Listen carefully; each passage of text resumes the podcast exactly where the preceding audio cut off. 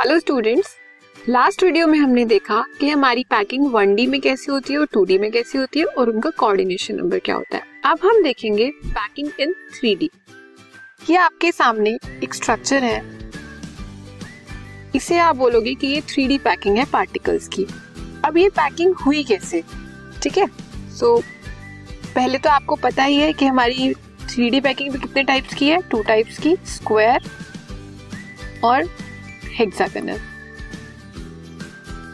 यहाँ पे हम वॉइड स्टडी करेंगे कि जब आपने पैकिंग की थ्री में तो कुछ स्पेस एम्पिटी रह गया। अब वो स्पेस कैसे एम्पिटी रहा और उसने क्या वॉइड्स बनाए, किस तरह के वॉइड्स बनाए, वो देखेंगे।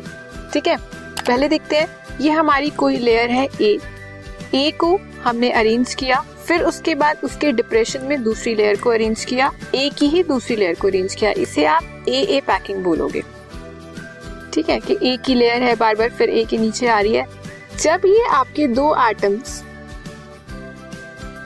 ये ए के दो एटम्स और ये थर्ड एटम उसके डिप्रेशन में रखा गया तो यहाँ पे एक वॉइड बन गया।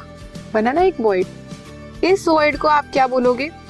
टेट्राहेड्रल टेट्राहेड्रल क्यों? क्योंकि ये तीन एटम्स के टच से बना है। इसके बीच में स्पेस बना है। कब? जब इसके तीन एटम टच में आए हैं। ठीक है? तो ये आपको, जब आपने ए ए पैकिंग की तो यहाँ से आपको कौन सा वर्ड मिला? टेट्राहेड्रल सेम जब आपने ये ए ए वाली लेयर के डिप्रेशन के अंदर, इसके ऊपर, कि आपकी एक ये लेयर है, ये एक ए का एटम है, ये ए का एटम है, इसके डिप्रेशन में आपने थर्ड एटम डाला, और फिर उसके ऊपर ये वाली आपने लेयर बनाई, एक और लेयर रखी बी इसे क्या बोलोगे? A B A B packing कि पहले आपकी ए लेयर है, फिर बी लेयर है, फिर उसके ऊपर ए लेयर आ रही है, फिर से बी लेयर आ रही है। इस तरह के अरेंजमेंट में जो वॉइड्स बनते हैं, वो कौन से बनते हैं? ऑक्टाहेड्रल ये वाले ऑक्टाहेड्रल कैसे? अभी तक जो हमारे नीचे तीन एटम्स थे, एक ए लेयर के, एक ये वाला, एक ये वाला और एक ये वाला एटम ये तीन एटम थे। इसके ऊपर सेम तीन एटम्स आ गए, एक यहाँ पे, एक यहाँ पे और एक यहाँ पे। तो जो ये बीच में वॉइड बना, वो कौन सा बना? ऑक्टाहेड्रल जो सिक्स एटम्स से सराउंड हुआ। तो जब हमारा वॉइड थ्री एटम्स की सराउंडिंग में बनेगा तो वो बनेगा टेट्राहेड्रल और जब सिक्स एटम्स के टच में जो बनेगा उससे आप बोलोगे ऑक्टाहेड्रल ये थोड़ी और क्लियर पिक्चर देखते हैं। ये हमारे थ्री एटम्स थे।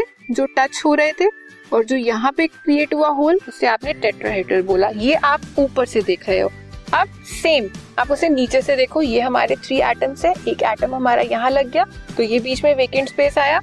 ये वेकेंट स्पेस आया। तो उसने इस तरह की शेप दी। हमें ट्राइंगल बनाना। यहाँ पे ये ट्राइंगल बन रहा था। Triangle is are tetrahedral hole ठीक है? सेम जब आपने तीन लेयर नीचे लगाई। एक, दो, तीन, ये तीन एटम्स बने, यहाँ पे एक टेट्राहेड्रल वर्ड बना, और सेम उसके ऊपर तीन एटम्स लगाए, एक यहाँ एक यहाँ और एक यहाँ। तो जो बीच में बना होल जिसमें आपके सिक्स के सिक्स एटम्स टच में है, वो कौन सा होल बना? हमारा ऑक्टाहेड्रल होल वो कुछ इस तरह की शेप लेगा।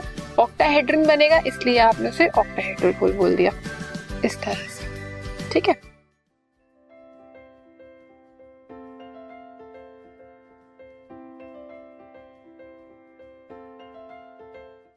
This podcast is brought you by hub hopper शिक्षा अभियान अगर आपको ये पॉडकास्ट पसंद आया तो प्लीज़ लाइक शेयर और सब्सक्राइब करें और वीडियो क्लासेस के लिए शिक्षा अभियान के यूट्यूब चैनल पर जाएँ।